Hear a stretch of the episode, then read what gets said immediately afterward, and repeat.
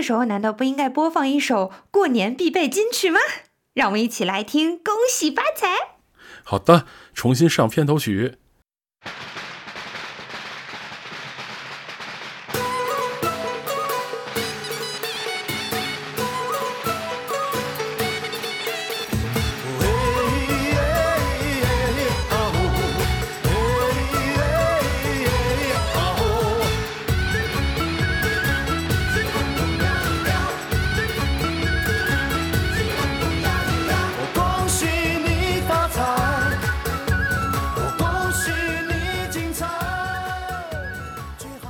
大家好，欢迎收听轮流发言，我是大伦丁。今天是大年二十九了，兔年还有两天就要结束，龙年还有两天就要来了。值此新春佳节之际，我仅代表轮流发言，向呃等一下，等各位一下，听众等一下，我呢？我呢？你怎么回事儿？你都不管嘉宾了吗？今天这么多嘉宾，你都不管了吗？啊，对对对对对对对，今天呢，轮流发言本就非常狭窄的工作室突然涌入了四位主播，来和大家一起进行一场别开生面的新年茶话会。哎，啊，那么下面就允许我来介绍一下，他们分别是由日坛公园出品的《日录》的节目主播柯子老师，大家好，我是柯子。呃，火象三傻妙妙屋的主播（括号之一）（括号完）萌仔你好严谨啊！但我还是比较喜欢我的新名字大轮椅。啊，对对对，A K A 大轮椅老师。嗯。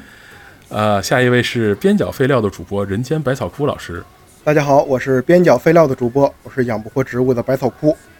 啊，还有一位是大多不会，等等一下，大都不会，大都不会啊。大大大都不会，好，你重说，不要紧，这是一个万年不更新的播客，呃所以让它不存在就好了。大家好，我是吞吞。吞吞，欢迎来自祖国大江南北的各位主播朋友们，呱唧呱唧呱唧。呱唧呱唧呱唧呱唧。那么这期节目的缘起呢，其实要从一年多前开始哈。呃，如果各位的记忆力比较好的话呢，可能会记得，在去年春节的时候，我作为伪装科子主持了一期日录的节目。哎天官赐福。对，天官赐福。嗯，其实那一期呢，我就想讲一讲大家小时候在各地过年的各种见闻。嗯，但是后来因为各种各样的原因呢，这个节目没有成型。今年呢，我还是决定要把这个节目给做出来，所以就邀请了几位主播朋友围成一桌聊聊天儿，也给咱们过年喜庆祥和的气氛进行一个添砖加瓦。好，鼓掌。呱唧呱唧呱唧呱对你唧。每年的选题真的是还挺符合过年的气氛的。嗯，好开心啊！嗯，哎，那说到过年，我就想起一句话，就是进了腊月都是年儿哈，然后正月里来也都是年儿。那其实小时候好像离过年还有挺长时间的时候，家里就开始要准备过年的东西了，比如说买物资啊，然后在屋里张灯结彩什么的。嗯，但是最近一些年，也不知道是因为我们都成年了，都上班了，还是什么，好像过年就会变得特别的赶场。呃，其实今天各位听到这期节目的时候，其实还没有放假，对不对？对啊别提了，这是好大的一个槽点。是的。嗯，哎，那各位小时候家里都是大概从什么时候就开始就是进入过年的状态了呢？刚才大老师说那么一句话，说过完腊月都是年儿。嗯，我就想起我们小时候，我家的长辈们，就是爷爷辈儿的长辈们聊天儿，说到底什么时候是年？嗯，他们讨论了很久，最后得出一个结论，就是从腊八到二月二龙抬头都是年。因为我们东北那边比较冷，嗯，嗯，农业社会的时候，我们冬天不能干别的，只能过年。好好哦。好棒的啊！解释。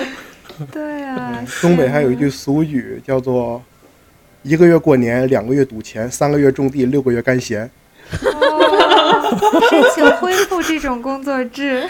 两个月赌，钱估计是不行种工作制多放。哎呀，哎，那那个百草枯老师是在东北嘛？吞吞老师是在我们广袤的南方，所以你家从什么时候开始？对，在广州。那吞吞老师家里是从什么时候就开始进入过年的状态了呢？我家呀，因为我是在广州长大的，所以我们过年的风俗现在说的都仅限于珠三角地区。我们过年的话，呃，仅限于吞妈，要从年三十前的一个月就开始准备过年了，就包括大扫除、备年货、买年花、准备祭品、包红包，这一切就是在前一个月就开始准备了。啊，那也确实差不多，也都是往前一个月哈。嗯，嗯嗯，那那科泽老师，你家呢？我家，嗯、我家是兰州的，但是我们家状态比较混合，就是我爸妈按照血统来说，应该是山东人，但是他俩都是很小就离开山东，就是大家都知道山东河南人都喜欢全国跑啦，所以呢，嗯、我们家的生活习俗，过年习俗就比较的混杂，总体就是按照北方的这个规矩来。大概会从腊月开始准备，但这个准备呢，一般是以搞卫生先开始的。就腊月里，大家就开始慢吞吞的搞一些卫生，今天擦擦玻璃呀，明天收收旧衣服呀，然后慢吞吞的干到大概大年三十前一周或者多一点。就那个时候，爸妈的单位所有人都开始无心工作了。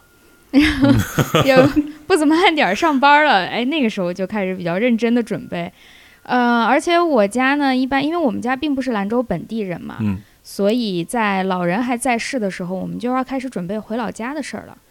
在小的时候很少在兰州本地过，所以我们还有一个环节就是要开始提前收拾东西，包括给亲戚带什么东西呀，嗯，回去要见谁呀，要开始准备这些事儿。啊真正回去之后，很多事就不太干了。啊，就就是，嗯，老人或者像什么，嗯，如果去姥姥家的话，就是大姨可能招待我们，大姨就会把家里打理的特别好，我回去就是躺着，就什么都不干了，然后准备回去吃一周，然后回来。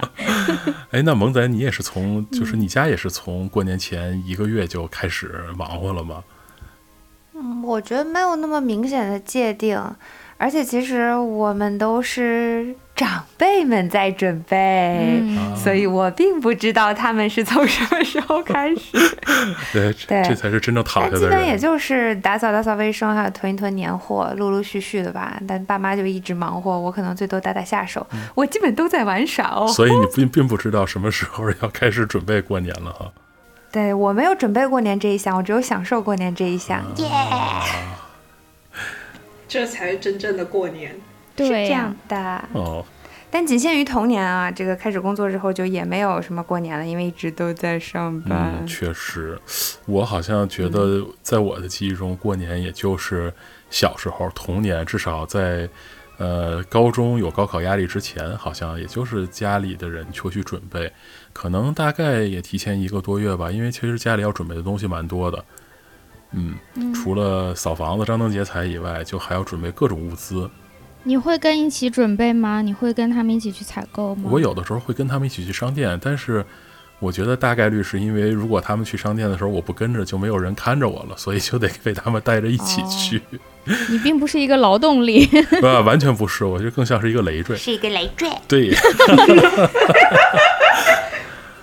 哎，呃，那准备过程中，这咱们不用说什么帮着打扫房子呀，或者说啊、就是去搬什么东西之类的。但是在准备过程中，我肯定家里会买很多东西嘛，然后对这些东西印象就比较深刻了，因为很多东西我可以在过年之前就，比如玩的可以玩，吃的可以吃，其实在准备过程中还是挺开心的。我记得就是。我不知道各位有没有吃过一种糖啊？那个糖叫做不老林，吃过吃过，嗯，嗯吃过。没有，我只吃过大白兔。嗯，南方的朋友完全不知道这个东西。哦，所以这是个北方的糖啊。嗯，严格来说是辽宁特产，你们想吃吗？给你们带。哦，这样啊，我以为是全像豆国都有。汁一样的黑暗食物吗？不是不是不是，就它的包装非常的黑暗，它的包装是一个彩色的，有一个大叔，对反光糖纸上印着一个大叔的头像，但是这个糖。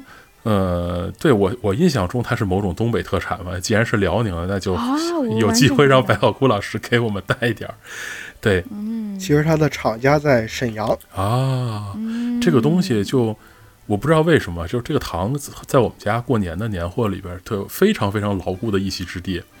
它其实就是一种就是类似牛轧糖的东西，然后特别特别硬，就 就是我觉得可以用防身或者盖房子的那种硬度。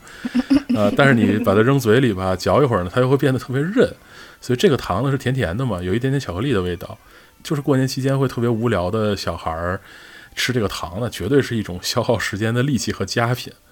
嗯，而且这个糖里边还有一些像什么花生啊之类的那种坚果碎片儿。哎呀，我觉得如果大家有兴趣的话，可以体验一下。然后除了这个糖以外，其实我印象中过年准备的东西还有还有一个东西叫小俩口软糖，就是我一度以为认为我记错了，但是后来经过互联网的查询，是真的有这么个东西。它就是它不是小两口，它是小俩口，就是那个单人旁加一个两字的那个小俩口。那是一个我受不了这个。啥东西啊？我没吃过。那是一种就是软糖，水果味儿的，然后五颜六色的。嗯，你现在的视角来看，就是一种呃涂了色素的淀粉块儿吧，然后上面裹了糖这样子。这个东西我觉得现在他们顾不起编辑嘛，就搜一搜，哭老师怒了。库老师库老师发怒震怒，嗯，就这个东西，呃，就现在肯定应该是买不到了。然后，但是对我印象非常深刻。还有一种是什么窝窝奶糖，我不知道各位有没有吃过。窝窝就上面有一个大公鸡鸡，对对对对对，它糖纸上有一大公鸡。嗯，还挺好吃的那个好吃。嗯，对，但是这个糖吧，就我是最不喜欢这个糖的，一个是因为那个奶糖会很粘牙，另外一个呢，当时有一种自行车座儿是 OK 牌的，上面写的中文是欧凯，它那个窝和窝窝的那个窝是一个字儿，可能是让童年的我产生了什么奇怪的抵触感，就是感觉自己在吃自行车座儿或者什么东西，所以所以并不是联想太丰富了啦。联想过于丰富了。过年闲着没事儿干乱想。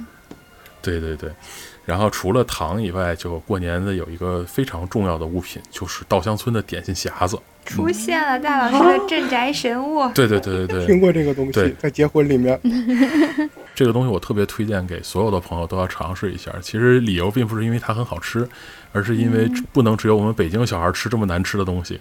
老师发表品尝稻香村的感言。对，吞吞老师吃过，嗯，那那太震撼了。稻香村还是有那么一两个东西能吃的。呃，它的好吃是仅限于稻香村宇宙里面的好吃，然后跳出了这个宇宙是没有办法吃的。嗯，我推荐山楂锅盔，我觉得还哎，我也不错。我也觉得这个好吃。哦，那看来我的选择还不错，嗯，是的，是的，推荐来北京的朋友尝试麻酱糖火烧，这是大老师最喜欢的点心。吞吞吃完的麻酱糖火烧之后，表情非常的复杂。我还没吃过。一定要尝试哦，来北京的朋友，吞吞吃完之后的表情就像大老师，你是在给我投毒吗？震惊、怀疑、不解。是的，本来想尝，你们这样说完，我就不敢尝了。毕竟是大伦丁亲情推荐，还是要给这个亲情推荐一点面子的，尝一尝吧。我觉得这是稻香村应该给我打 钱。嗯它是这样的，就是你去买这个点心的话，那个其实如果你非常坚持，就说我就要这几样，你给我装一盒的话呢，它那盒大概三斤多，我估计。其实这个点心匣子是可以完全自选的，哦，但是当时父母买回来的时候，偏偏就买的是类似于那种就是稻香村直销产品大组合的那种大礼包。就它已经配好的。对，就小时候你们肯定买过什么旺旺大礼包，里边有那么一两样是不喜欢吃的，对。但是稻香村这个盒子里就会是这样，它都是组合好的。呃，对我来讲啊，里边的点心几乎没有一块是我喜欢吃的。就是在我小时候，稻香村好像是没有山楂锅盔这种东西的，那都是什么东西啊？就是一些比如说什么枣泥做的酥皮点心啊，然后一些非常非常硬而且粗糙的蛋糕啊，这些东西，就我不是很喜欢吃，只能是你的意思就是现在的套装其实已经是升级了的版本。对对对，现在的稻香村套装已经是比当年好吃很多的状态了。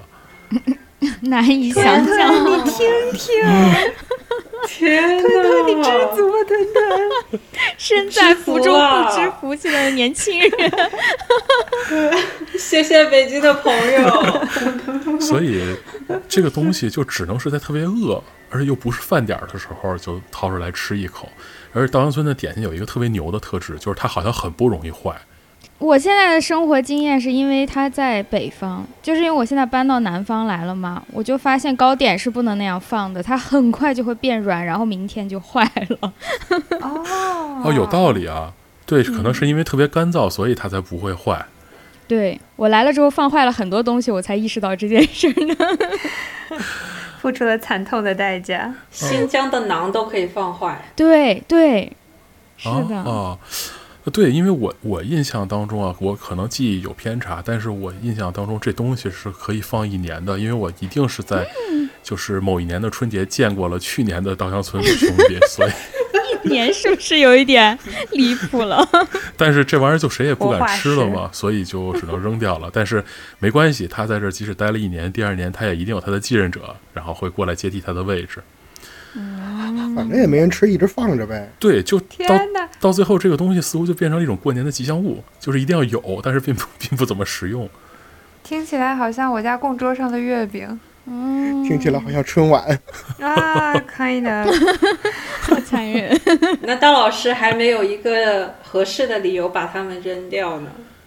对呀、因为就好像老人会觉得扔了很可惜，但是他们也不吃，所以就嗯，永远在那儿他们会。怂恿我们吃，然后我们就会一脸嫌弃的和吞吞露出同款表情把它吃掉。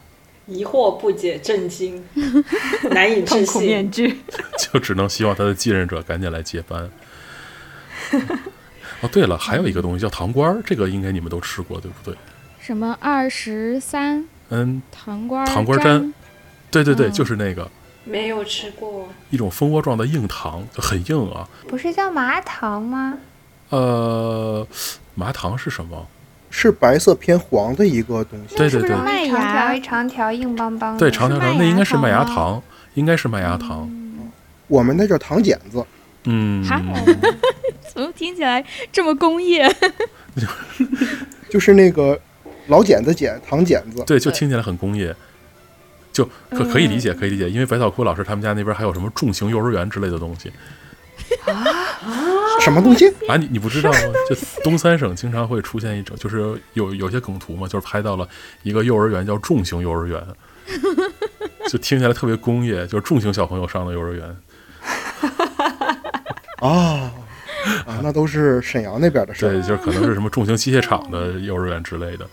嗯，就这个说回来，这个麦芽糖啊，这个东西吃了之后，就它一个是特别特别黏，然后而且还特别甜，吃完了之后就把上下牙粘在一起。就我妈一直跟我说，呃，过年的时候这个东西是个贡品嘛，要给灶王爷吃对，他就没有办法，因为嘴粘住了，就没有办法去上级神仙那儿说你的坏话了。对，呃，但是我一直有一个问题不理解，就是灶王爷不说我的坏话，就粘他的嘴就行了，为什么要粘我的嘴啊？因为你要偷吃灶王爷的东西。就就这个东西死甜啊，特别难吃，嗯，我有两颗牙是那么掉的。就 就吃糖块粘下来的是吗？对，嗯，帮助小朋友换牙。首先，如果小朋友不换牙，就可以粘住烦人的小朋友的嘴，让他安静。然后，如果小朋友换牙，还可以协助他的呃乳乳牙脱落，真的是一举多得的好产品呢。哎，真的、来推销一下，这做糖瓜的厂家给萌仔打钱。今天我们拉到了好多赞助，说是这么说，一个也没有。一个也没有。啊，sad。哎，不过说到这儿，萌仔，你过年的时候家里准备啥奇怪的东西，或者比较有特色的东西啊？嗯，羊。羊？因为我是内蒙的嘛，过年我能寄到的，我觉得比较奇怪的年货就是羊，而且是一整只一整只的羊。嗯，呃，内蒙这个地方，就我们家，我内蒙比较大嘛，我是包头的。我们家那边过年的时候，企事业单位就会把羊作为员工福利发放，而且是整只整只的，就是它一整只羊的尸体，就除了头以外，它整个身体都会拿那个塑料布裹起来，然后给你送过来。所以过年前夕，我们家经常出现的一个场景就是，我妈妈在厨房里铺设了一堆分尸的设备，嗯然后自己举着砍刀把那个羊大卸八块，再分别包好，吧塞到冰箱或者冰柜里。哇，那你家冰箱好大。对你家冰箱好不是大，塞不下，塞不下。嗯就我印象特别深刻，就是有的年份冰箱塞不下的时候，就还要专门把它放到另外的一个冰柜里面，嗯，甚至还要专门为此购置冰柜这样子。还是你们太暖和了，东北那边都是直接放到外面。放外面会被偷走。我们的白菜是放外面的，但是羊肉不可以放外面哦。哦，嗯，不是温度的问题，是这个人情世故的。就出了事了。原来是治安方面的问题。原来是这样。还有那个没有头的羊很可怕的，因为有人曾经送给我一只，觉得还好吧，看惯了就好。我们那边也就也要买。我这辈子第一次看到这种东西啊！他是 我那天是上班，他说他说你这样，那个你把你车钥匙给我，然后因为是冬天嘛，很冷，他说我呢给你放在你的车后备箱里，你晚上记得拿回去，然后冻起来。然后一打开，对他跟我说的是给我一些羊肉，我说哦，我说好，那你就放进去吧。然后等我下班儿挺晚的，天都黑了，然后我溜达到停车场去，打开后备箱，我说看看什么羊肉，一打开一个没有头的羊，哦，尸体，立马打幺万零。好可怕！这已经没有什么抢救的价值了，我。嗯，你这个场景比较比较恐怖。需要抢救的可能是大老师。他之前跟我说过这个场景，我当时在他他因为他是一条一条发的，所以没有一口气讲完。当他讲到他去准备开启后备箱的时候，其实我脑补的场景是那个羊已经在他后备箱融化了，所以有一些新鲜的血水 顺着后备箱的缝隙滴了出来。路过的人都要报警了。那绝对要报警的。就这种感觉。嗯，哎呀，哎，那科斯老师，你你家你你家也吃羊吗？就是也会过年的时候买整只羊吗？我们不会买整只，因为吃不完放不下。嗯，我们那儿员工福利倒是不会发羊，但是大家会会买了，在西北也也常吃羊肉嘛，嗯所以会买。但我们就买，比如半扇或者四分之一扇，吃多少买多少。嗯之前还有我们家邻居，就是他家突然得了一只羊，完全放不下，就跑我家来借冰箱。哦，他评估了一下，觉得我们家真是为什么不直接送给你们，还要借冰箱？真是 真是的哎呀！真的那个阿姨就是。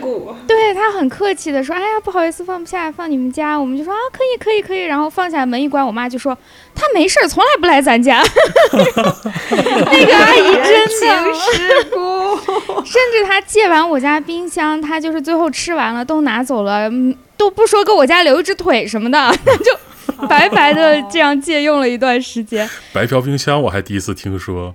嗯，他当时借的时候我也觉得啊，这没事儿啊，反正能放下嘛。他可能觉得我家人还可以吧，肯定不会给他偷吃了。嗯，但是事后回想起来，真的哎，他多少是不是应该意思一下呀？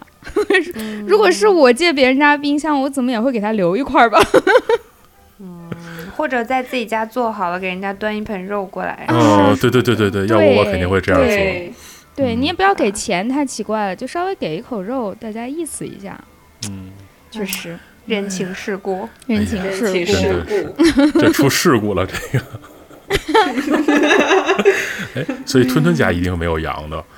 没有没有，以上说的糖我都没听过，我完全没有，完全没有，就是在认知范围里面完全不知道是什么样的口味和什么样的呃风味。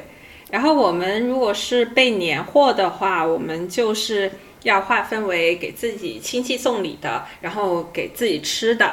如果给亲戚送礼的，基本上都是吃的。然后小时候过年基本上会有加印子，然后加顿力士，对加印子。我我后来我这个搜索引擎就没停过，我在搜索。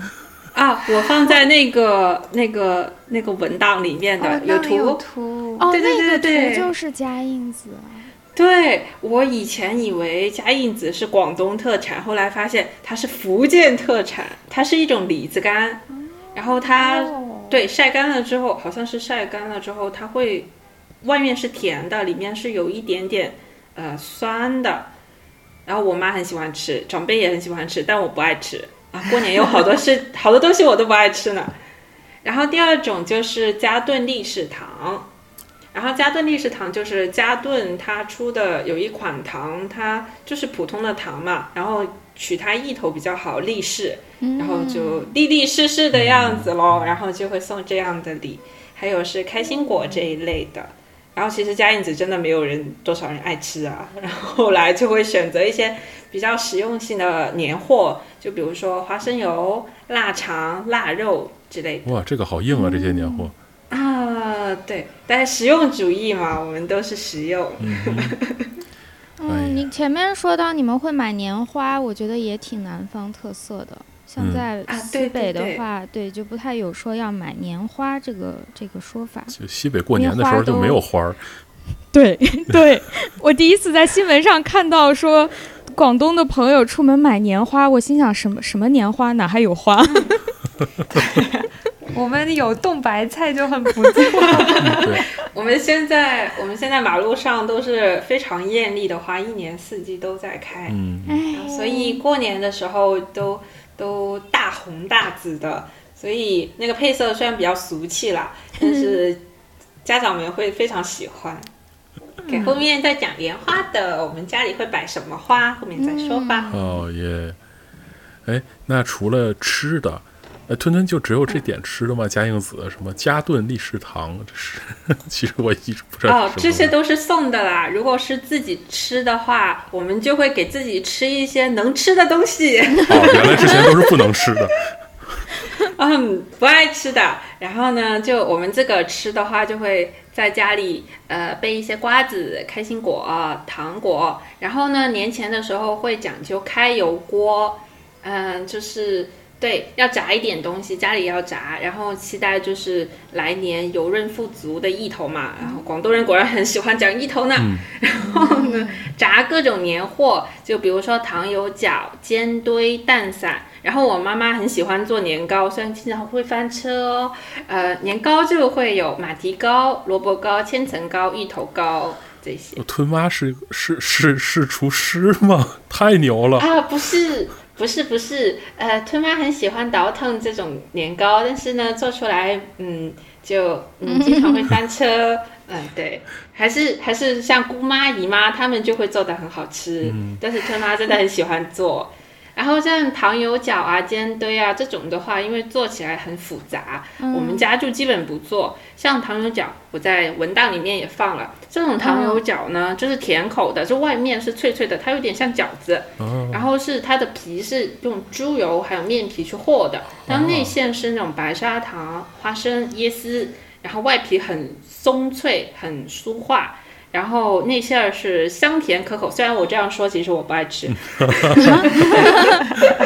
对，小小时候念着宣传文案，啊，对对对对对。然后小时候我会在奶奶家里做过一次，因为太麻烦，后面就没有再做了，因为备料实在太麻烦了。这个猪油和面皮那就是酥皮儿喽啊，就是对对对就对对，这东西就是一个开了酥皮儿的饺炸饺子，而且是甜的。我我们我们家其实也会做，我们叫糖三角，就是它会捏成三角形，里面是就是馅儿里也会有一点猪油，再加上五仁儿的各种仁儿，就是你像你说的花生啊什么之类的，就是很很浓的那种香甜。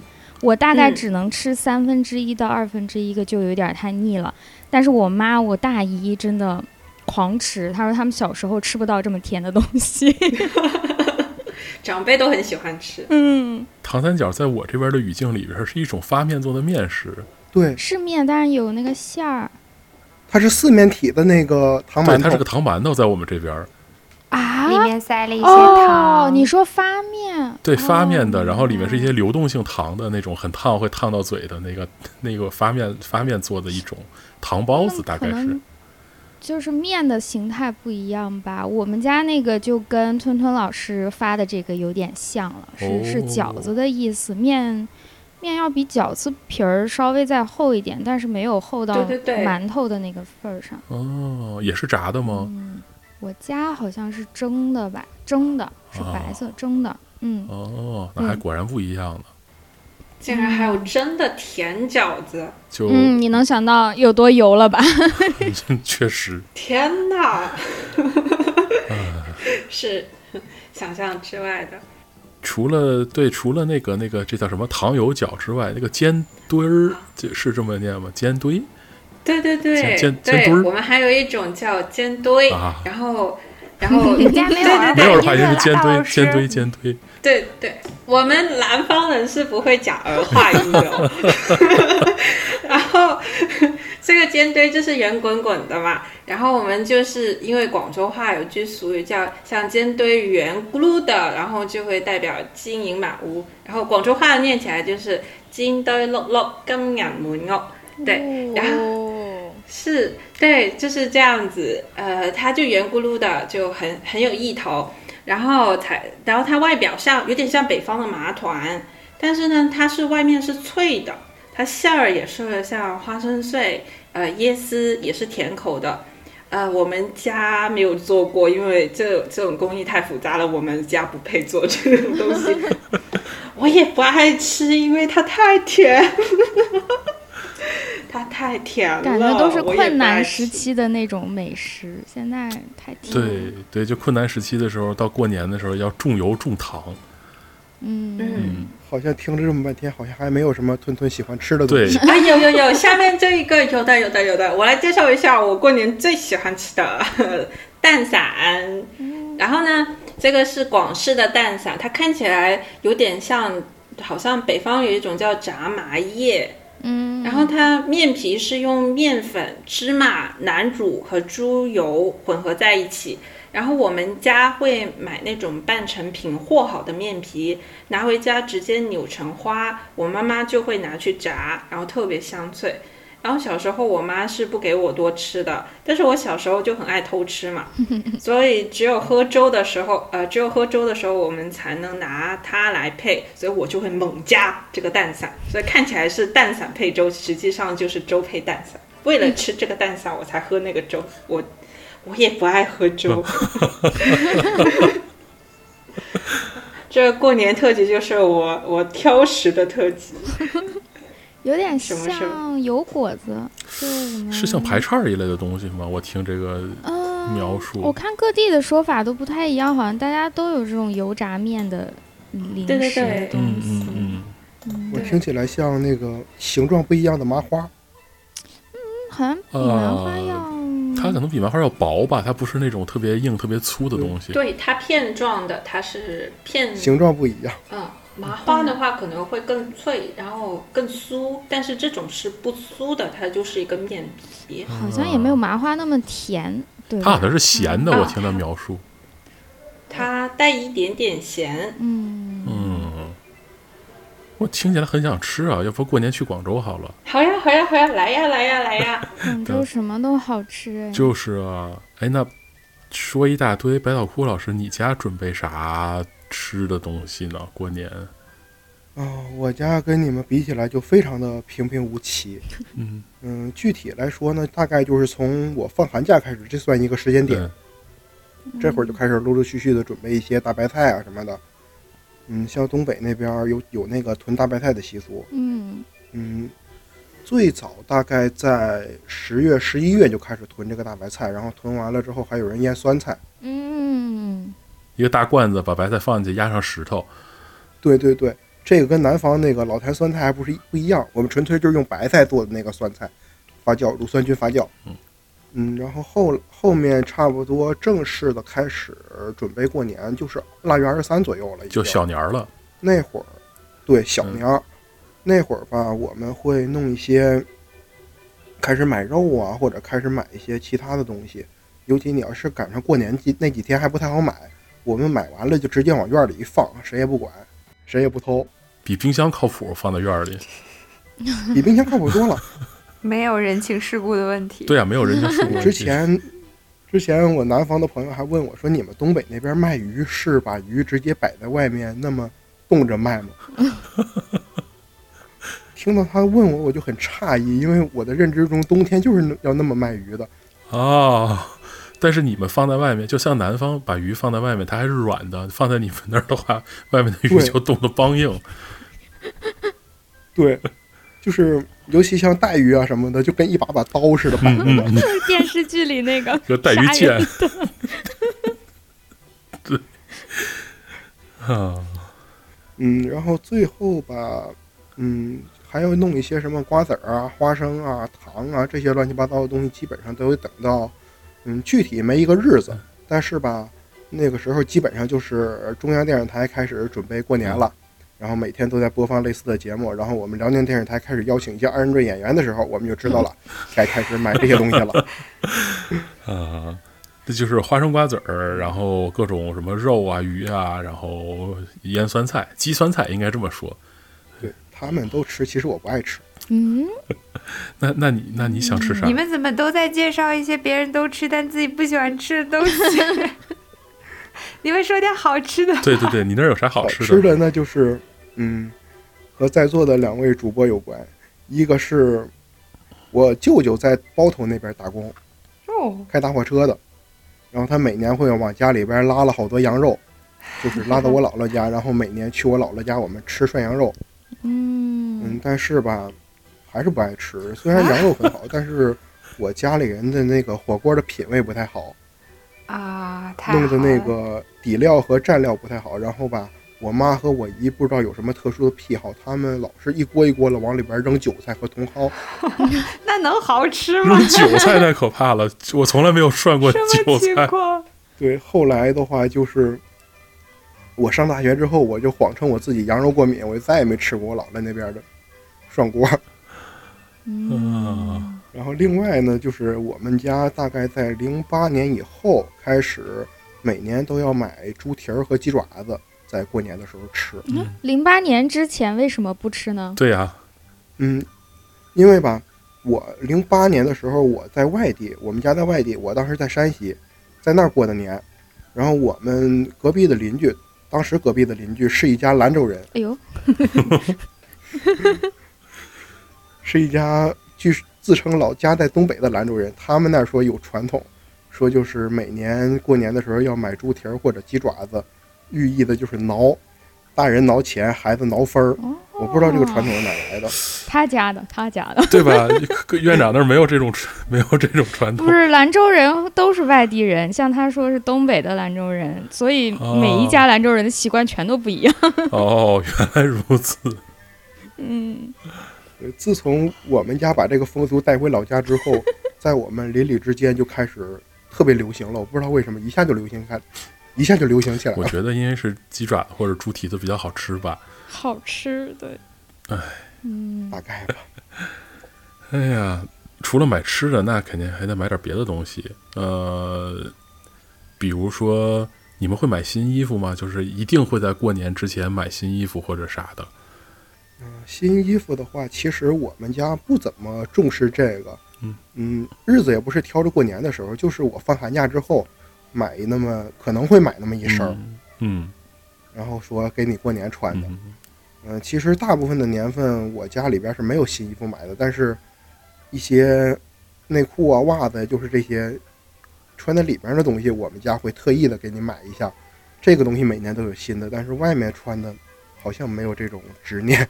哦，对我我好像我家也没有这种执念，就我至少我自己没有什么，就是一到过年了，然后就要买什么新衣服穿的这种呃念想。但是我夫人好像就特别重视这个，她的仪式感特别强，然后她每年过年之前就会问说。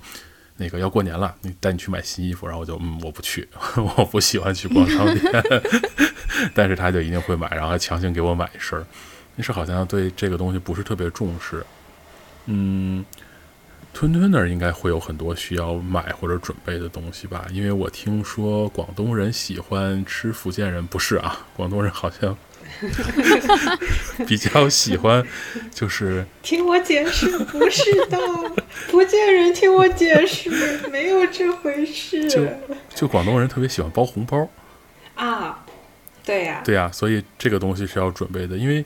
呃，我家里就过年的时候都是长辈给小辈儿红包嘛，然后大家不会说过年见到朋友啊或者邻居啊互相发，你们那边叫利是是吗？就是发那种小红包。对对对对，但是好像我去年不对，就是我今年的年初过年的时候到广东去见朋友，然后那个大家见面就会互相发红包，然后我就紧急准备了一些发了出去，然后因为在场的不是广东人的朋友都觉得就是好像被搞了突然袭击，然后甚至一个朋友拿出钱包，发现钱包里并没有什么就整钱，然后掏出了什么美元、各种美元、欧元的那种小小面额的钞票塞在红 包里发给大家，对。小嗯小面额就好了。我们是习俗，就是长辈会给呃没有结婚的晚辈会给红包，然后人的话就是比如说呃爸爸给一封，妈妈给一封这样子，就长辈会人人人各会给一封，然后我们是真的没有多少钱，胜在有数量。我一个春节下来能讨到一百来封红包，但是对，但是面额都很小嘛，就五块、十块都有，二十块钱属于比较轻的。我爸妈原来就是在我小时候只给我们五十块钱一封，然后后来会变成一百块钱一封，已经是很亲很亲的人了。所以呢，我们就互相给红包，也没有什么呃经济压力，回家也有都蛮开心的讨红包这个这个这个事情。然后有时候呃，就走在路上啊，就邻居看见你啊，就会也会给一个红包，讨个利是，讨个彩头，这样子嗯挺好的。嗯，听起来跟万圣节似的。不给糖，哦，好好像是这样子哦，就是对哦，就很不一样。我们给红包都是就是会给的很大，因为只是家里人嘛，老辈儿给小份儿嘛，嗯，会给的比较大。呃，嗯，我小时候像有一次嘛，去到呃去湖南，那是我爸爸的朋友的家里，然后那边的长辈就给了一百块钱一封红包，我们都吓到了。然后怎么会这么大？就是我们自己家人才给一百块钱，他们是不是给错了？我们就很不安。然后后面后面才意识到了，原来这是嗯、呃其他省份的朋友给红包的一个正常的数。对哦，我们那边都好几百，好几百。嗯对，一百也挺少的。一百就很少了。对，那在我们这边儿，呃，但是给给给我的红包嘛，我不知道各位是不是都一样，就是都被爸爸妈妈给代为保妈妈管了。对，嗯 我没有，哇，那你好棒啊！太厉害了，但是未来一年的学费什么都要我自己交。啊，这么严格？这么严？格的吗？嗯，我上初中开始就这样了，我没有零花钱，我只有这个一年的红包。哦，哎，那那萌仔你会拿很大的红包吗？但是不管多少钱，也都拿不到自己手里，都会被光速收缴。他只会只会让我摸一下。让你数一下也行啊，你好歹有个数嘛。不不不不，我连那个拆都没有拆开，甚至有时候摸都摸不到。他就是那种，哎，给你的红包，但是我妈直接就伸手，好的，谢谢，跟人家说谢谢啊，谢谢那个谁谁谁谁。哦嗯，哎，那我要是去包头过年玩的话，比如见到你给你红包，我可以给空的，反正你也不知道。你在说什么呀，大老师？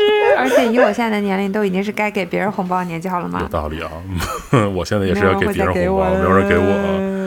我。啊，小时候就得要假装在家长面前假装对红包毫不在意，对这个钱毫不在乎。然后我们数完红包都会上交给家长，然后他们就会说这是你的学费哦，哦我会帮你存起来的。嗯然后后面就再也没有见过了还。行是学费，我妈的说辞是这是以后攒着给你上大学用的哎我，们家是这是你的学费哦，你自己交去吧。啊。所以科斯老师，你的红包也上交妈妈吗？我是的，肯定归他们了，但是我好像没有啥概念，就是我没有特别想留下这个红包的事儿。而且我们家人会告诉我说：“你看，咱们今天出去呢，你是小孩儿，然后对面也带了个小孩儿，所以他给了你钱，我其实也给了他孩子的钱。抵消了，对，所以他说，你看你出去一趟，你以为你挣钱了，其实呢不一定挣了，大家还要互相揣测对方可能会给多少钱。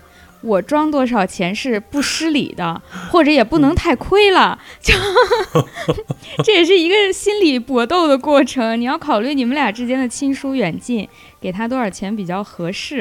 哦，反正我就会觉得，哎呀，给红包是一个好麻烦的事情，我也不想掺和了，你们大人去弄吧。嗯，我们家也是这样，然后有的时候就会家人先把我派自己派出去，然后我收到红包之后，他们问我，哎，你姨给你多少钱，你舅给你多少钱，啊，然后他们再装。哦，嗯知己知彼啊，好聪明。好聪明哦，啊！我们我们的大人也是这样子的，就大人的世界就讲求一个收支平衡，就是发红包之道。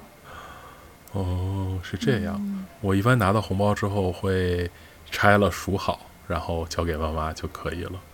就我大概知道能拿到多少钱，但反正那也不是我的，对吧？所以我只是过了个手瘾而已。觉悟啊，大老师，这是觉悟。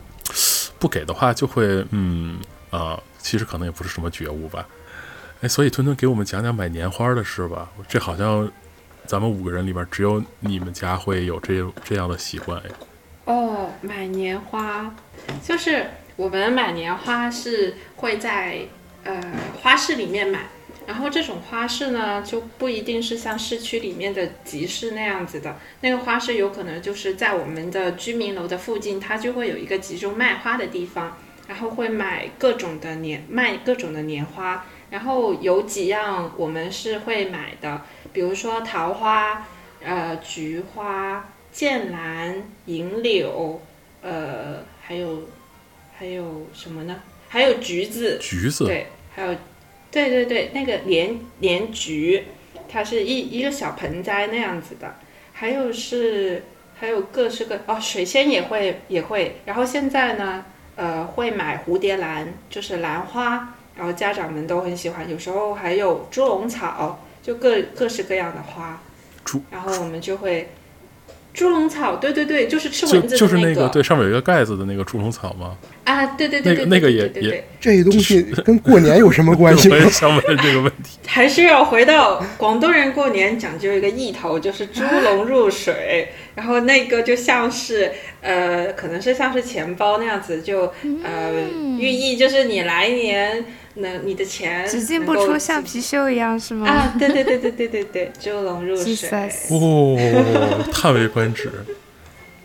是的，然后我们就大概会在家里会放这些东西，然后桃花的话，当然是越大越好啦，就是看你的财力，像是就就祈祈求什么走一个桃花运啊之类的，然后会在桃花上面绑着各种的小利是、小红包，嗯然后就会特别特别有气氛中式圣诞树，啊！对对对，很像圣诞节，对吧？对对对，那个那个讨红包很像万圣节，现在挂这个桃花很像这个圣诞节，然后就很有年味。而这些花呢，就基本上都是大红大紫的，所以呃看起来会有一些俗气啦，但是还蛮有气氛的。嗯，然后像还有一种花市是那种像市区里面集中的那种花市，它除了摆这种年花之外呢，还会卖呃玩偶呀、盆栽呀、手工的作品，还有是呃有一些义工也会去那里卖各种各样的小玩意，然后像有点像庙会和集市。它就不是单纯的只卖花，这种一般是在市呃市区里面，从年二十八到年三十都会有，然后都是在年前才会有这种花市。彤彤老师，你说的银柳就是有好多小毛球的那个是吗？啊，对对对对对，然后原来哦是银色的，呃，应该是白色的，但是呢，人工会染色，嗯，然后会染成大红大紫。对对对，嗯我讲求大看到了红大紫，这个广东西最，喜欢的配色，大红大紫。就是毛猴。毛猴，我搜出来觉得哇，好可爱。毛猴，毛猴太牛了！我要去搜一下这东西长什么样。哇，就是毛猴。那如果是毛猴的话，小伙子老师肯定喜欢，回头买一份送给他过年。对对，搜出来发现是毛猴。哎呀，所以，呃，买花儿，然后你们会买一些就是装饰品吗？除了花儿以外，因为买花儿这个事儿吧，对于我们北方的朋友来讲，可能是实在是不现实，而且对于百草枯老师来讲，他就算搬到南方也不是很现实。对，养 养什么都不行的。百草枯。没错，对对对对对，所以就是你们会呃，因为我记得我特别小的时候嘛，就是家里过年之前需要贴窗花儿，然后、对北方的那个天特别冷，然后就阳台是特别特别冷嘛，屋里会有比较暖和，然后那个玻璃上就像结了冰一样那种感觉，然后在上面贴窗花还挺好看的。然后另外就是小时候会买那种现在看起来特别廉价的那种，就是塑料的做的红色的呀或者什么颜色的那种彩灯，然后在家在家挂一串，然后装上电池让它亮起来那种，不知道你们会不会有？会有的。嗯我们家每年都会点那个彩灯，其实不是每年都买，但是就那么一年买了，嗯然后挂在那个墙角的地方，到过年的时候才会把它点上。哦，对对，就是那种。现在觉得就是打开那个灯之后，家里是有红色的光，然后就从窗外看特别靠的。但是小时候觉得还挺好玩的。对你们，那那那蒙在家你会点这个灯吗？就是张灯结彩吗？张灯。会的，我们有贴窗花，贴各种对联、福字，然后也会在呃从三十儿晚上一直挂到元宵节，要挂一个闪亮亮的灯，而且要让它一直亮着。啊，那还真是不错呢。嗯，早些年就只是挂一个简单的红灯笼，后面随着科技的进步和人生活水平的发展，我们都挂那种像走马灯一样的灯，就是它会一直转，然后有像呃闪亮的灯球一样的花式的光射出来，哇，好高级啊！就乍一看很好看，但是你知道，因为它要一直亮，所以每天晚上从挂灯的那个房间路过的时候，就会觉得有点诡异。确实有点儿有点像 KTV 的那种。是，而且它那个转的时候，就转的时间长了，因为质量可能没有特别好，还会发出吱吱扭扭、吱吱扭扭的声音，配上它那个花里胡哨的光效，其实还是有一点诡异的。嗯 听起来确实。我们那边就是一些人家的院子门口会挂这个灯笼，然后企事业单位很多的门口也会挂这个灯笼。这个灯笼的华丽程度体现了他们家或者他们单位的 富有程度。哦，是这样子。啊，就是家县里边那几个比较有名的大户人家，他们家门口挂的那个灯笼就会特别大特别的大户人家。嗯，所以科特老师你哦对不对？科特老师是要回回家过年的，所以自己家嗯不贴这个、也但是那个什么春联儿是一定要贴的，啊肯。定得把这个贴了。啊，对对对，不会不会买灯。我们嗯要是看灯的话，就去黄河边，沿黄河它很早就开始布置了，就是沿河的那一条线都是各种灯，还有大的，就他会办那种灯节嘛，嗯，所以我们觉得嗯去那看看就可以了。啊，家里就不要搞了了。对，但是回老家我们会买炮，因为有几年有些地方其实是可以放的。如果嗯在大城市可能感受不到了，但是回到小地方可以放炮。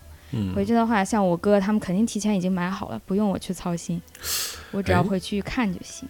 你这么一说，贴春联儿好像我，因为我小时候有有很很长一段时间是在南京过的嘛，就我嗯过年的时候也会回北京来过年，但是你这么一说，我好像就没有在南京那个家贴春联儿哎。啊，所以你们南南京那个家就是从来也不贴是吗？对我记忆中好像从来都不贴。哦，因为好像我知道的情况就是，所谓规矩就是你如果在三十儿之前还没贴，过了这个初一就不能嗯就不能贴贴了，对对对对对，好像是这样说的。哦嗯就我你这么一说，我才觉得印象里好像从来没有这档子事儿，嗯好奇怪。嗯，不过在北京的这边会贴嘛，因为老人家都在北京，然后回到这边，然后过年的氛围就比较的呃比较强，就很好。嗯哎哎，刚才说放炮，就是买买嗯炮仗，那就是三你们是三十晚上嗯当天才放，还是说从过进了腊月之后就可以开始放炮了呢？嗯，三十儿之嗯前的话，就可能我哥实在憋不住了，去放点呲花儿，放点窜天猴儿，那个不算了。就是哦三十儿晚上在大概，我想想，我们家反正吃完饺子就会出去放一波儿，先先放一放。最重要的肯定是十二点那个那个时间，嗯，大嗯家都出去了，然后等他那个倒计时，哎，然后放一罐儿放一挂这个鞭炮，这个是一定的。嗯尽量的买买长一点的，让他想的时间长点一点。。对，然后就开始放那种大的烟花呀，什么就就取决于大人的财力了。又是又是财力和武力展示。对 对对，对我尤其觉得像爸爸辈儿的那些中年男同志们，他们都是在放那个烟花给小时候的自己看。嗯，就其实我们不是很想看，我也觉得怪冷的，我想回去，但是你根本叫不动他们。嗯全在那里 疯狂的放炮，然后互相比。呵，有一句话什么“男人至死是少年”啊，果然是。真的就是那样。哎呀，你说到放炮，其实就到三十儿了。嗯嗯嗯，我小时候也也放炮，但是我好像因为可能过年都在北京嘛，北京这边好像禁放会比较早，就是是一个禁禁放先锋的城市，所以我印象当中放炮可能呃在家附近就不多，然后那会儿是郊区可以放，市区不可以，然后我家里人就会嗯买一个后备箱的炮。然后他们也不怕危险，就塞在后备箱里。然后等到那个吃完饭十二点之前，然后带着我们去清河那边那块，其实就已经出了五环嘛。那会儿出了五环就已经不算市区了。对，然后就在清河那个那个边上找一个空场，然后疯狂的放炮，也是放各种什么花儿啊，然后那个二踢脚，就北方非常著名的一种炮炮的种类叫二踢脚。然后我们还看到有那种就是胆儿比较大的小孩，他拿手拿着放二踢脚。嗯，然后弄用炮仗炸那个清河的冰什么的，就都是这些这些活儿，然后放的挺好。然后当时我小嘛，觉得哎呀好极了。长大了之后自己有钱了，一定要买两个后备箱的炮，然后拿去可，贵了，可贵了。后来发现根本就买不起，然后再到之后就不让放了，所以在我这儿就不放炮了。嗯我们那边好像没有什么不让放的传统，因为我们就是一个小县城，基本上就是从孩子放寒假开始，就是陆续陆陆续续能听到这个炮声了。嗯但是如果你放的太早，虽然制度是允许的，但是大家会认为你是一个神经病。嗯，正经有讲究的就是有几挂鞭炮，就是我们每年过年都要买那么几挂鞭炮。嗯，三十儿的下午就是要放一挂，吃饭的时候放一挂，嗯然后除夕夜里边吃饺子的时候放一挂，初一早上放一挂，哦然后初五那天就是早上会吃一顿，饺子，说是比较特殊的饭，其实就是三十儿那天剩饭，那会儿也要放一挂，破五嘛，放炮。然后正月十五也放一挂。嗯，好我们就是这几多挂是必须的，其他的倒是没什么必须的。差不多。那萌仔你也放炮吗？哇，我们小时候超喜欢放炮的，而且还发生过那种我们在还，呃，我们提前的把他们为了接神而留的炮偷偷的放完的这种事故。这确实是事故，因为三十晚上你应该是买不到这种东西。是的，大人都是因为小时候我住在呃，我们都是回村儿里过年，就回老人家，我奶奶家过年，在村儿里，他们是把炮存在粮房里的，就有点像库房的一个地方。啊、我们就会吃过晚饭，我们就偷偷的溜出去摸黑，从里面偷一些炮出来，然后就跑到外面的大野地去放。呃，我们这儿是到了十，一般是十一点半到十二点之间的时间会出去放炮接神，那个时候也是炮火最火力最旺盛的时候。你如果在那个时间附近出去的话，就不管你出去几秒钟，你回来之后都是一身的硫磺味儿。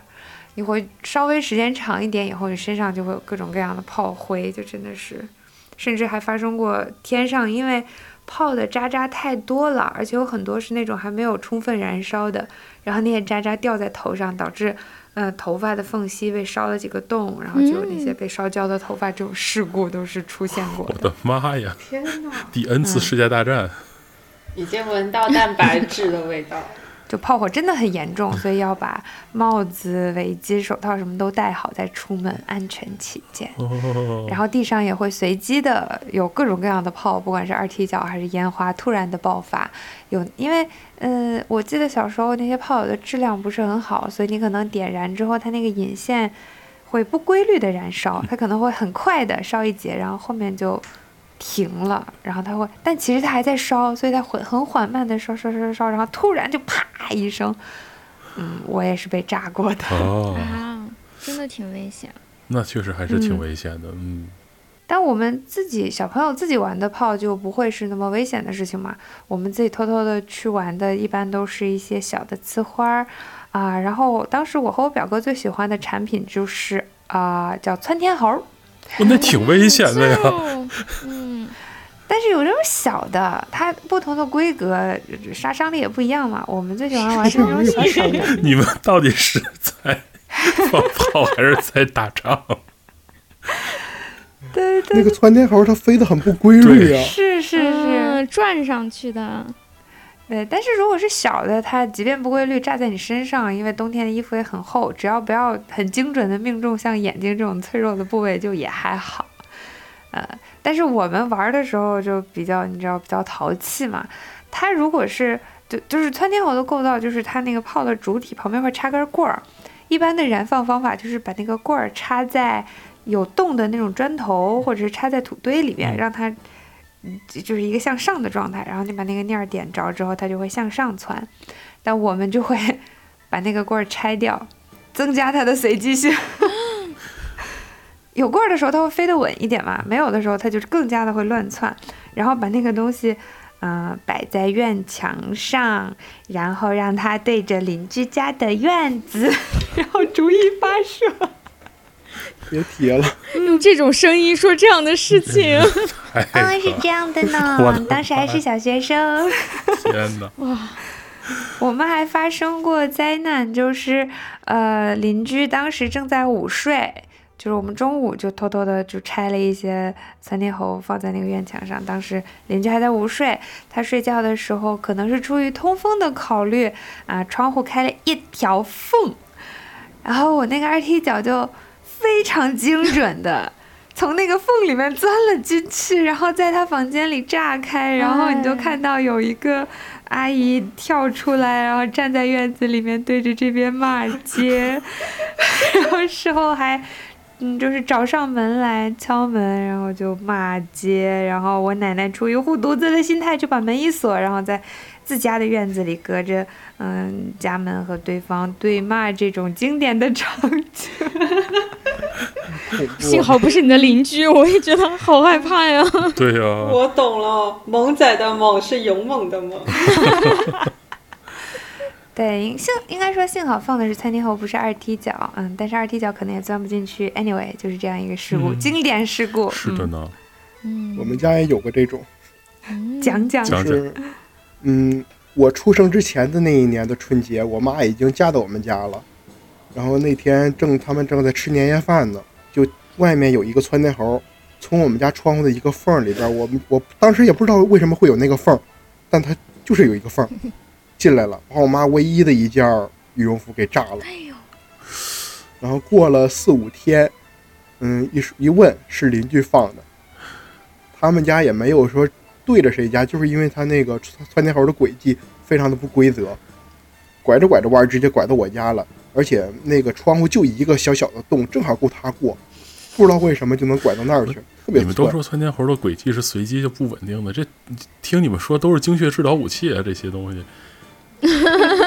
就那么一个小缝儿就钻进去，你需要他炸一个指导的时候，他不会给你指导的。好吧？哎，所所以所以吞吞家放炮吗？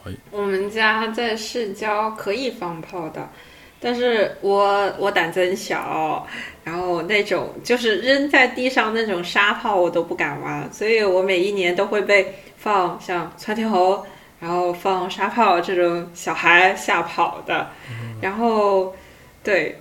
然后我是不敢放，我只会就是看到放炮，我都会捂着耳朵跑跑跑跑跑，不要炸到我，不要炸到我，就这样子啊，窜开，哦，是这样子，人形窜天猴。呃，是吗？因为因为王姐现在都是自己摔那个砸炮，嗯，嗯，她觉得还挺好玩的。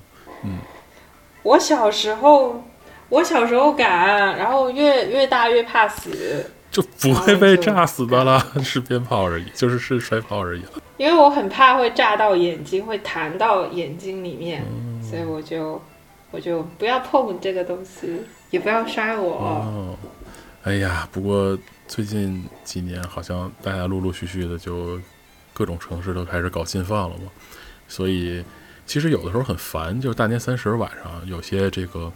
就是财力比较富足的人，他会一直在放炮，就疯狂的放炮，然后晚上困的时候想睡觉的，根本就睡不着，特别特别吵。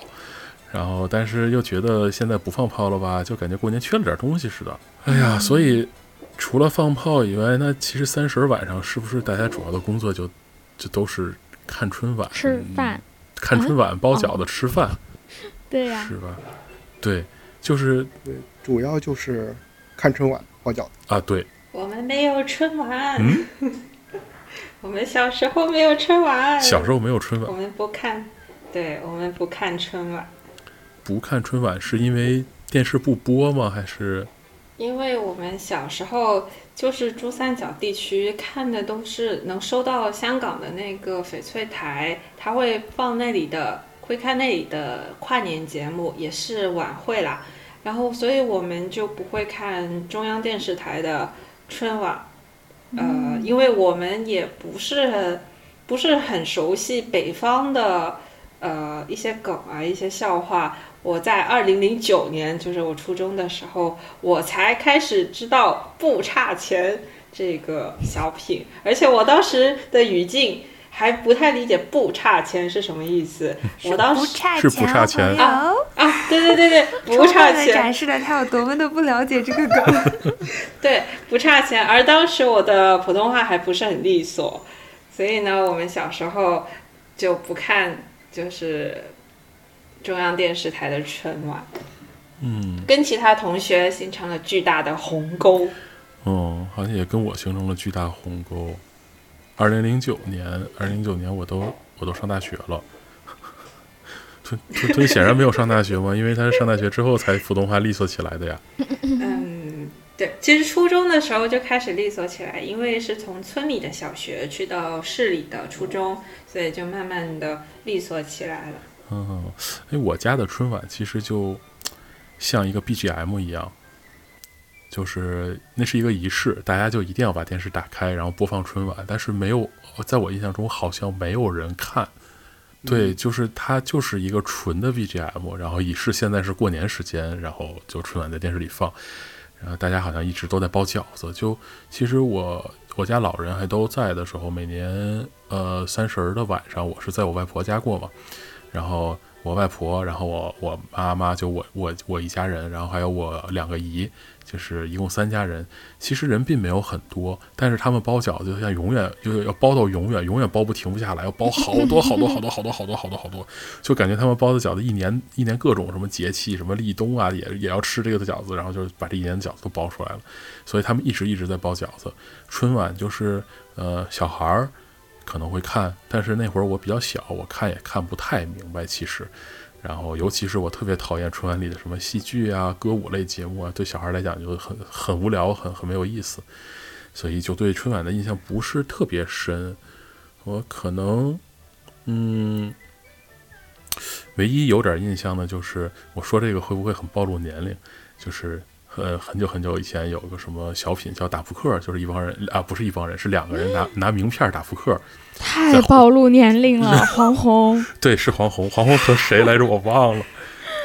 侯耀文，对对。哦，对对对对。然后还有一个是，就是那个呃，是高秀敏还是谁呀、就是在提款机上那个忘了密码嘛，然后找了一个广东朋友，然后说上下不分的一个广东朋友，还是给他找密码的。这就是啥了？这就是对啥了？对对对对，就是那个，我说这个是不是真的很暴露年龄？因为我还记得那个密码是二四三二幺二幺，就是找到一个好朋友。对，哎呀，好暴露年龄啊！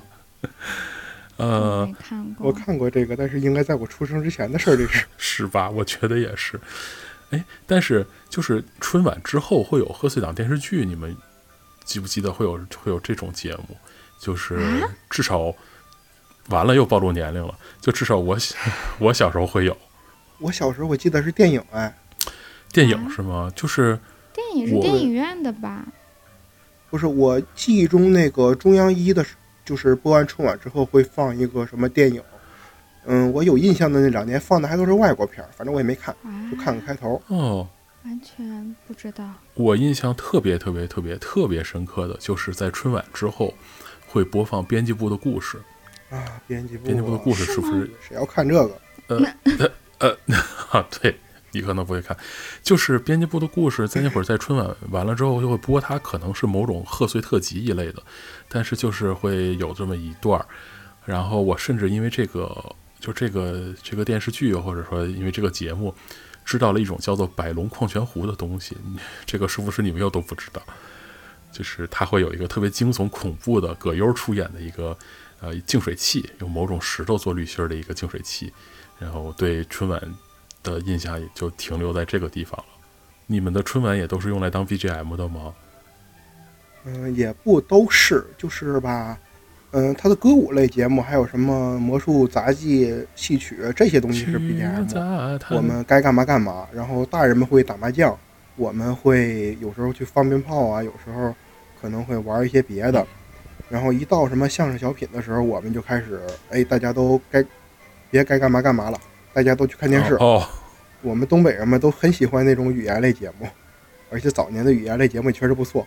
嗯然后一个比较，嗯，就是春晚那天晚上的一个分界线，就是赵本山的小品。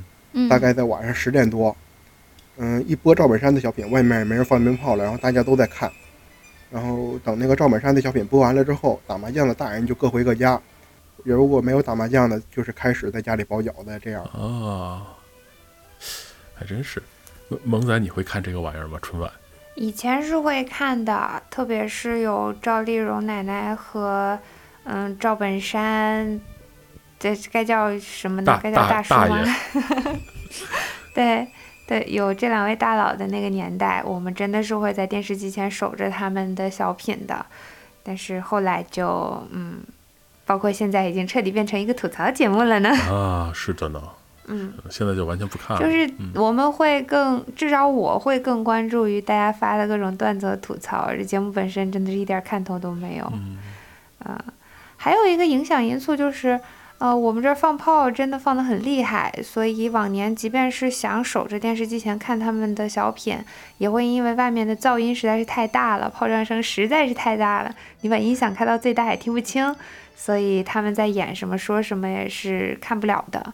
因为春晚直播也没有字幕嘛，你也不知道他们在说啥，嗯嗯所以我们还会在呃重播的时候守着看重播，就是把春晚这些环节啊、就是把春节的环节都走完了啊、去放炮、接神，折腾到大概凌晨一点两点，回家再打开电视看重播，再去把他们的小品追完。后面到了那个春节期间，不是还有什么往年的精彩节目回放什么的，也会守着看，嗯嗯嗯就为了看这些小品。哦，对对，会循环播放各种那个春晚的节目。嗯，只要播到了赵丽蓉的小品，我就会完整的看完，还会背里面的词。呃我，真的很喜欢她。是的，赵丽蓉老师背里面的词那，背的是什么呢？呃，春季里开花，啊四五六六六六六六我捡的是啥？麻辣鸡丝，宫廷玉液酒，堂一百八哥一个就是躺呀躺着走。真的开始对词儿了。所以大家都开始暴露年龄了。这怎么都是我小时候看过的呢？你看背诵这道那些东西都是菜基本功。这么经典的还是会看的。八十，一点儿都不贵。群英荟萃，萝卜开会。我来看一看，哦，看来还是要看的嘛。嗯，真的很好看。没有听没有看过的小朋友们，一定要补一下赵丽蓉奶奶的这个小品，真的很好，真的很好，确实很好，确实很。好哎。嗯，哎院长，所以你家也看？对我，我和情况差不多，就是别的节目其实不咋看，偶尔会有一两个爆的节目，比如像什么刘谦最火的时候，他的那个魔术，大家可能会看一眼，但是，嗯，或者比方说跳舞，我有印象的有一个叫《千手观音》的节目，大家还记得吗？嗯，记得，记得，记得。嗯，就是呃跳舞的女生，然后她们就是可能不不太能说话、聋哑这样的情况，嗯但她们那个舞跳得非常漂亮，所以那个这种现象级的节目会看。除此之外，真的就只看小品相声了。相声节目好的都不太多，那几年嗯，主要是小品。嗯，确实。你说刘谦儿火的那一年，其实我连春晚都没有看。他啥时候我火？我有点想不起来了。那可能离现在没有特别久吧，十年之内的事情。应该是十几年前的事儿。哦，呃嗯那也一零年之后了呀。对，是的，十几年之前也是二零一零年以后的事情了。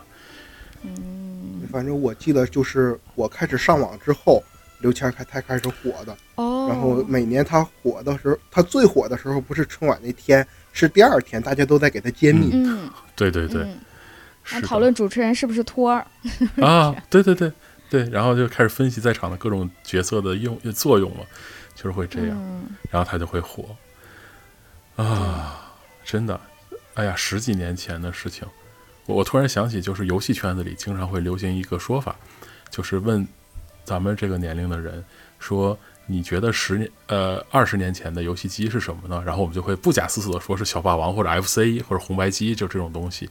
然后但是他们会告诉你，其实二十年前已经有 PS 二了。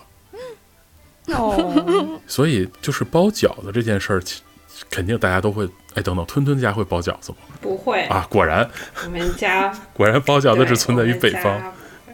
嗯是嗯，的，嗯，我们家不会包饺子，年三十的时候就是做菜，然后一定会有鸡、鱼、虾，然后后来会吃花螺，然后好一点的话，经济富足了就会加一点鲍鱼什么的。嗯，然后我们经我们基本上都是自己家做嘛，经济实惠。现在的长辈觉得图方便，他们就会吃一种叫盆菜的东西，嗯，然后里面会有鲍鱼、虾、发菜、海参、花椒、猪手、鱼肚、生菜。然后里面我只喜欢吃虾和生菜哦，然后其他我都不吃。其他听起来更贵啊听。听起来更好吃的样子。对，因为嗯，虽然贵，但是很奇怪，但是我也不爱吃。哦，我买到过它的那个预制菜，还蛮好吃的，就回来加工就好。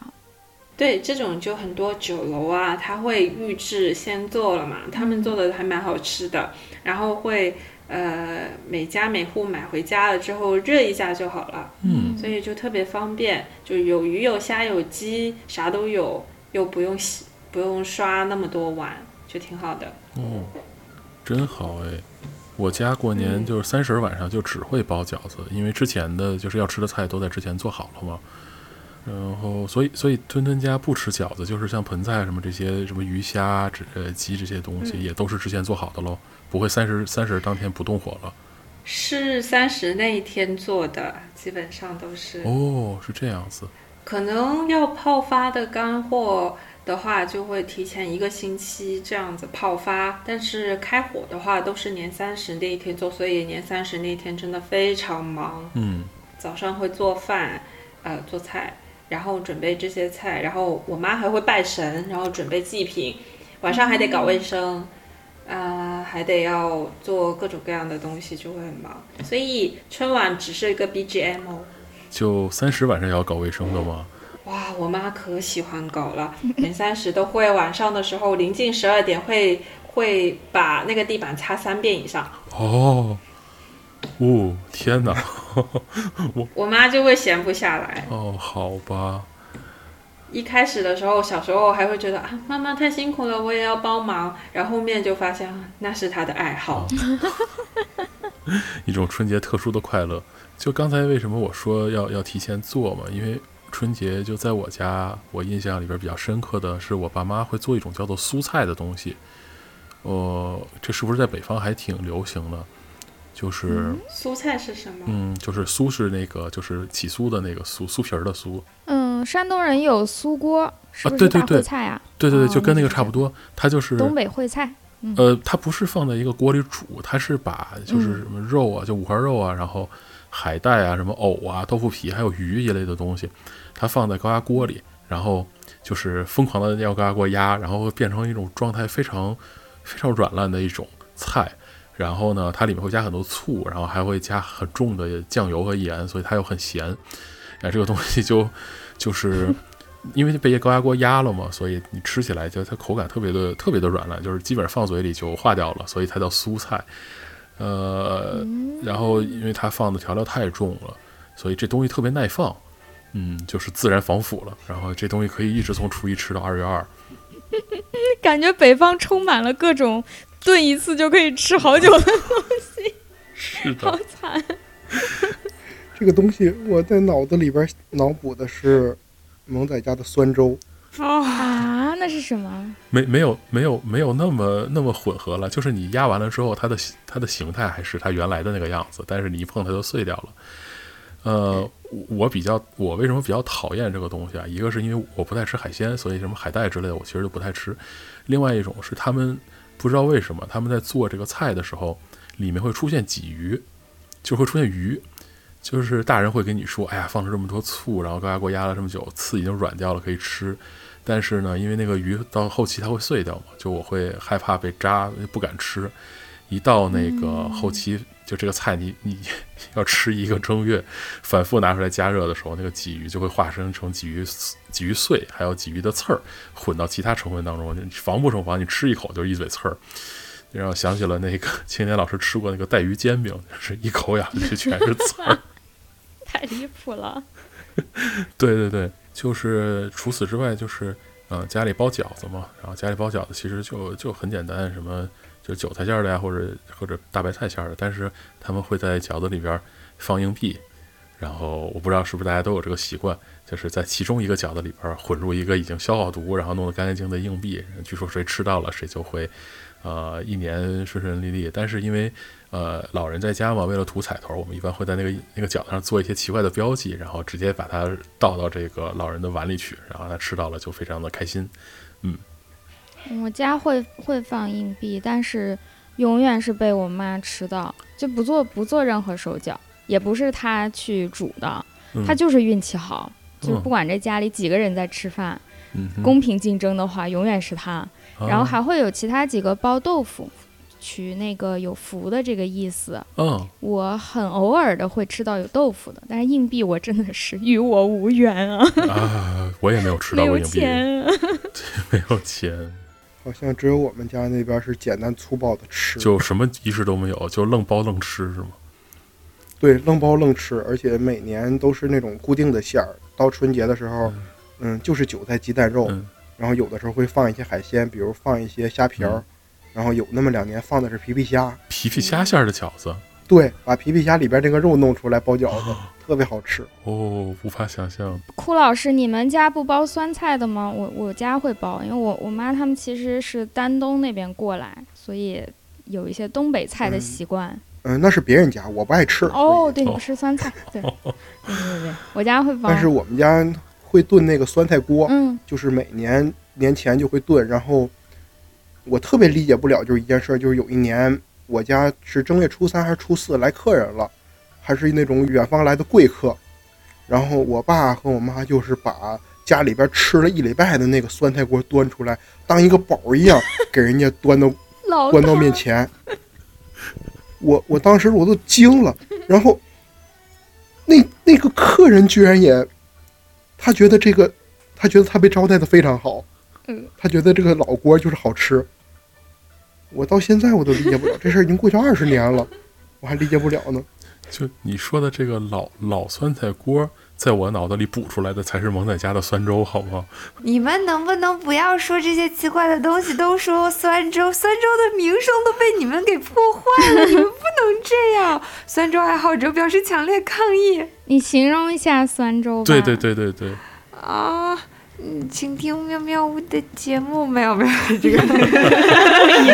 这个锅要罗宾来背。是我们老家的一个，也算是当地特色的食物啦。它是一种发酵的食物，呃，就是用黄米、糯米加上一些我们叫酸浆的一些东西，有点像乳酸菌的种子那种东西，放在一起，然后加水静置一段时间，它就会发酵，整个那个米还有它的汤都会变得酸酸的。啊、这个时候把这个米捞出来，把它炒一炒，加上胡麻油，加上当地一种叫杂蒙的什么？啊、一种植物，它那个发音是这样的，它对应的是什么字，我至今仍然不知道。还有一些特殊的一些咸菜干儿什么什么等等各种东西，各地就是各个店的做法不太一样，但是总之就是把各种东西混在一起炒一炒，炒一炒，炒一炒，然后它就会变成一滩嗯柔软的，诶比较粘稠的啊，混着不同的东西，闪着奇怪光的美食。听着就不妙啊！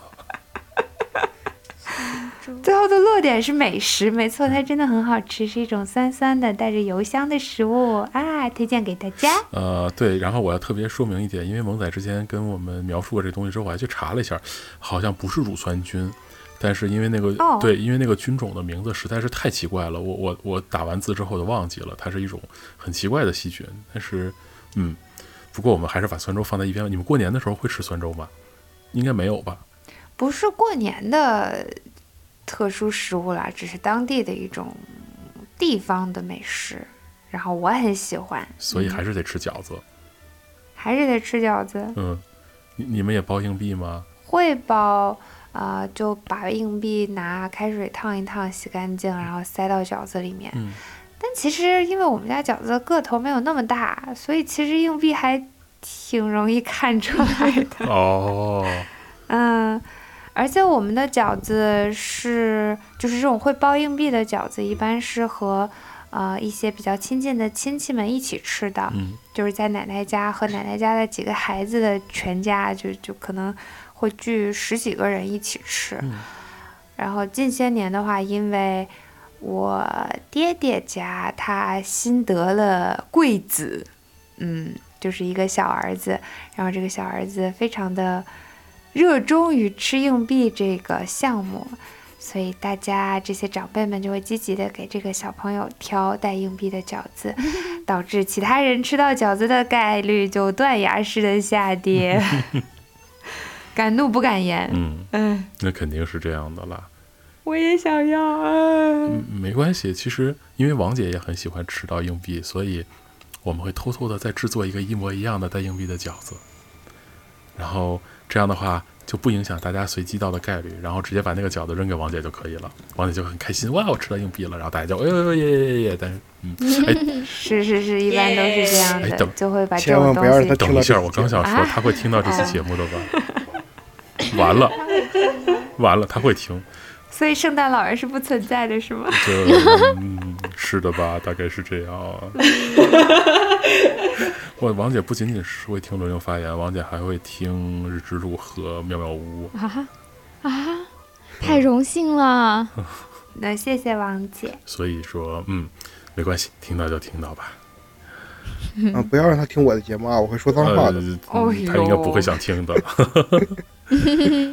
哎呀，哦，我刚想到一个问题，想问问大家，就是我们家有一个说法，过了三十儿，第二天初一那天不能扔垃圾。你们嗯家里有这有个说法吗？我们家也有，有有有有的有的。要趁三十儿我们家也有嗯嗯，你们会剃剃头吗？剃头会死舅舅。正月里对都不能剃，会的，会的，会的，我们也会，嗯不能剃头。但是，会有这样的说法但是我有一个非常牛的优势，我没有舅舅。没有舅舅。法哦，随便剃头太酷了。，对，所以吞吞老师呢？吞吞老师也也有正月不能剃头吗？我太多舅舅了，我太多舅舅，好像好像没有太多这个说法，但是我们在正月基本上不会剪头发，不会，呃，哦，年初一的时候不会扔垃圾，嗯然后好像到年初二的时候才会扫地什么的吧。然后哦年初五什么接财神，好像是年初五吧。嗯，嗯，嗯，大年初五接财神。对对对，大概这些都差不多。哦，还有就是年前要洗一次澡，初一到初五不能洗澡。啊，啊，有有有有有，哎我我们没有哎没有，没有。我们会有哎，然后这个事情还造成了很多现实的困扰，因为就像我说的，如果你过年期间出去走动，你就会一身的硫磺味儿，头上还会有很多的炮灰，但是又不让你洗澡，然后你新新的枕巾就会非常的脏，然后非常的呛，我感觉甚至要得呼吸道疾病，所以后面我都无视了这个规则，然后每年都会因此挨骂。哦，哦，我们是年三十的时候一定要洗干净，然后年初一的话就不要再洗头，不要再什么，哦，好像从来不要再洗衣服什么的。嗯，然后反正年三十要把所有的脏东西，所有东西都要完成。嗯，但是好像你过了那个点的话，你就会倒霉那样子，但实际上并不会。嗯，我们那边洗澡是一种社交手段。东北大澡堂，对对对，就是经常过年的时候几个人凑在一块儿，然后我们洗个澡去吧，哎，就去了。哦，哇，好酷啊！这个这个好朋克，听起来，对，而且好像最近二十年不到二十年开始流行什么汗蒸，嗯哎，都是去澡堂子弄。嗯，看到过视频。对我们老家那边的中年男性特别喜欢聚在一块儿去澡堂的，然后，嗯，我妈那一辈儿中年女性也会。嗯啊，哇塞，嗯好好硬核的爱好啊，非常想体验一下。嗯大老师，你看过他们的视频吗？就是东北澡堂的，你最好看看，那个可不光是洗澡，里面什么都有，吃喝玩乐一应俱全。那那那不就是北京这边的那种什么大型洗浴中心吗？里边有哎吃的，对对，有那是跟东北学的，哦，对是这样子这个是东北文化。嗯哦，就里边还有什么表演节目的，然后有吃饭的，就唱 K、看呃对对对电影、吃对自助，是的，是的，是。的。哦，这是从东北来的呀！没错，我我以为这是什么奇怪的，就是娱乐活动，因为我我去过一两次，然后我就觉得这个它已经超越了澡堂本身应该有的各种功能。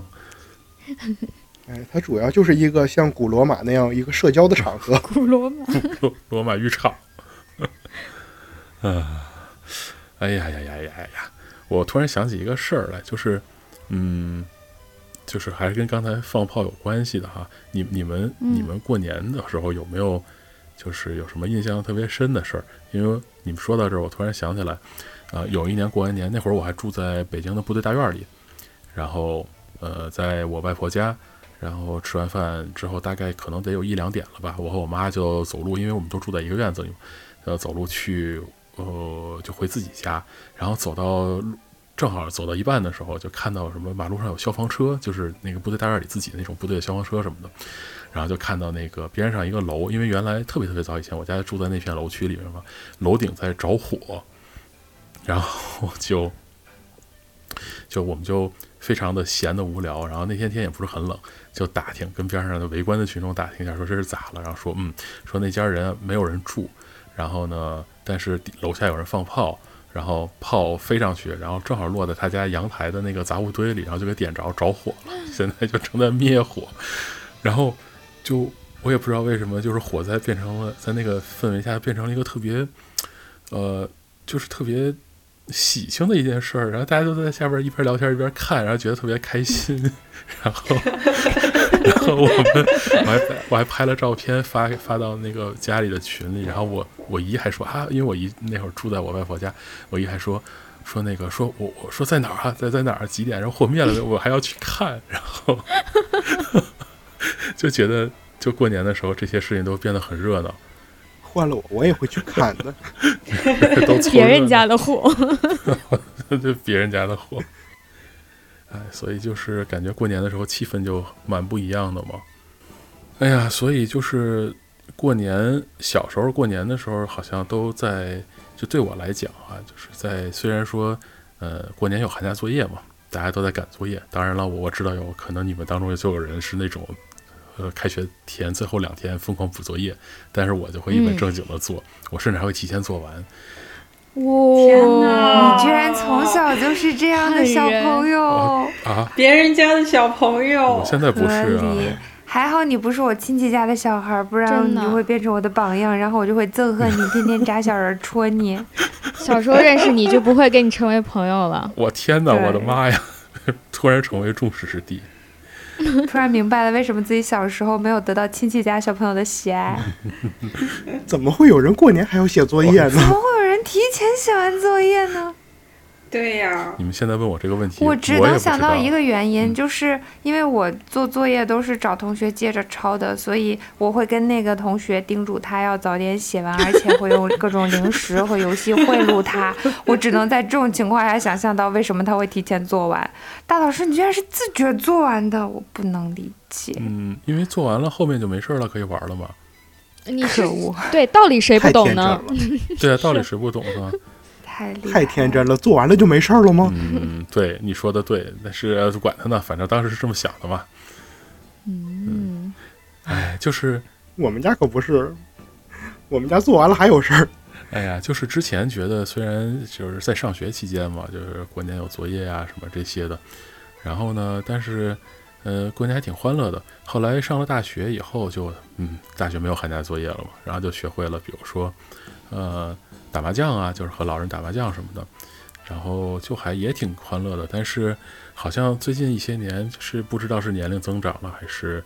呃，生活的压力变大了，还是说他社会就变成这样了？我就感觉过年的味儿越来越淡了。嗯，过年的气氛就越来越差了。可能像我小时候还可以跟老人家一起过，然后现在的话过年我就只有两个工作，一个是呃在北京空荡荡的过年城里边疯狂的开车，然后从这边开到那边，因为我家要在两边的老人家过嘛。然后王姐还会去，就是她的，呃，呃姥姥姥爷家那边，然后我还要回我这边陪我父母，所以就变成了这么一个这么一个来回跑的那么一个工作。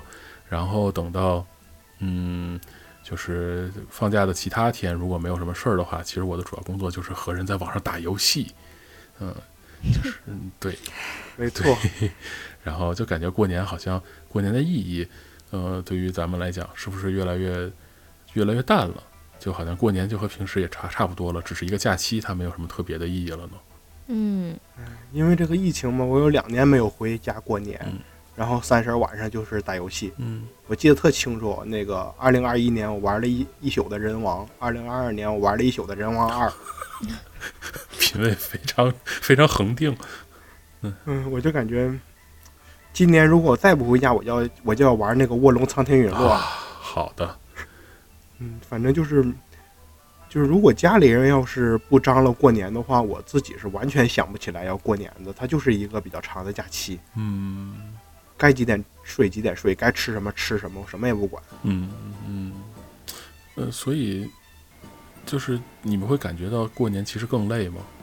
会呀、别人的过年是假期，我们过年像上班，一个接一个的任务。然后年初一去哪个亲戚走，然后年初二、年初三，因为我们家亲戚多嘛，我爸爸是家里六个兄弟姐妹，我妈妈也是六个兄弟姐妹，所以呢，我家的亲戚要从年初一走到年初五，就一一年放就是春节放假才七天，我要走五天，然后天！对。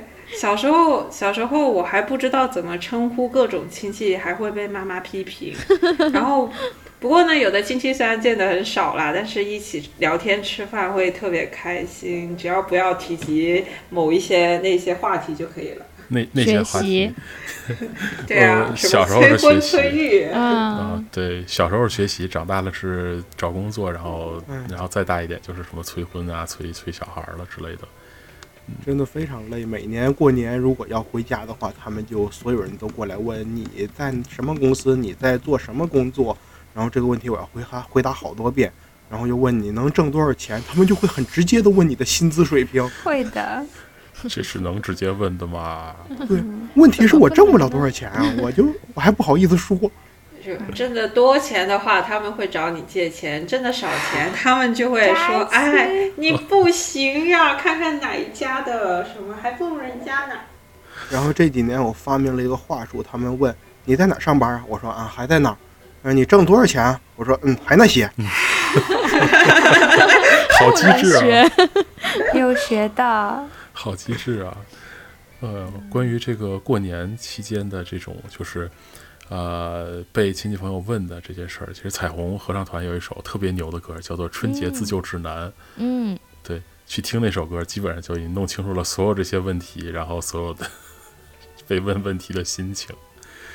啊，哎呀，这个虽然今天还没有真正意义上的开始过年，对吧？明天才是三十，但是呢，七天会很快，呃，一个月也会很快，年呢总是要过完的。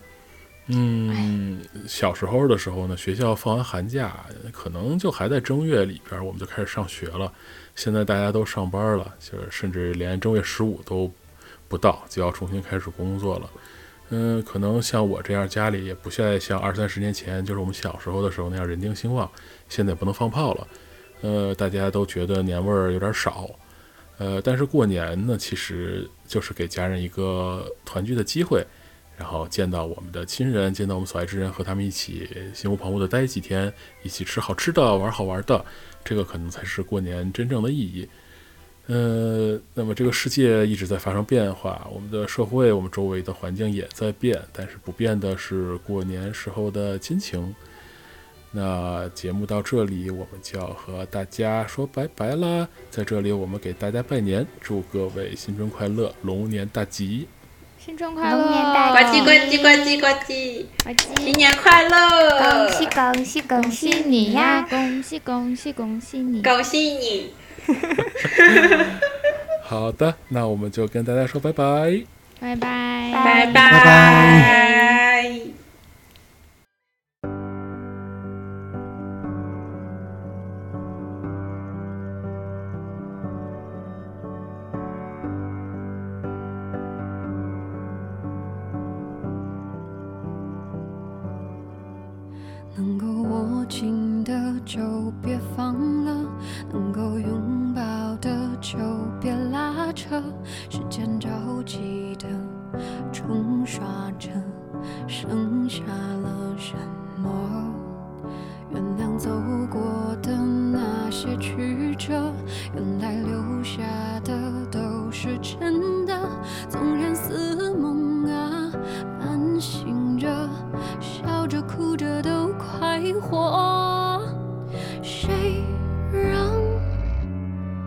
时间是让人猝不及防的东西？晴时有风，有时雨。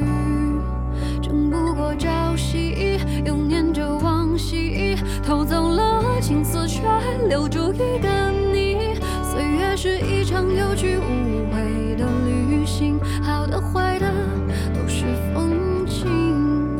别怪我贪心，只是不愿醒，因为你，只为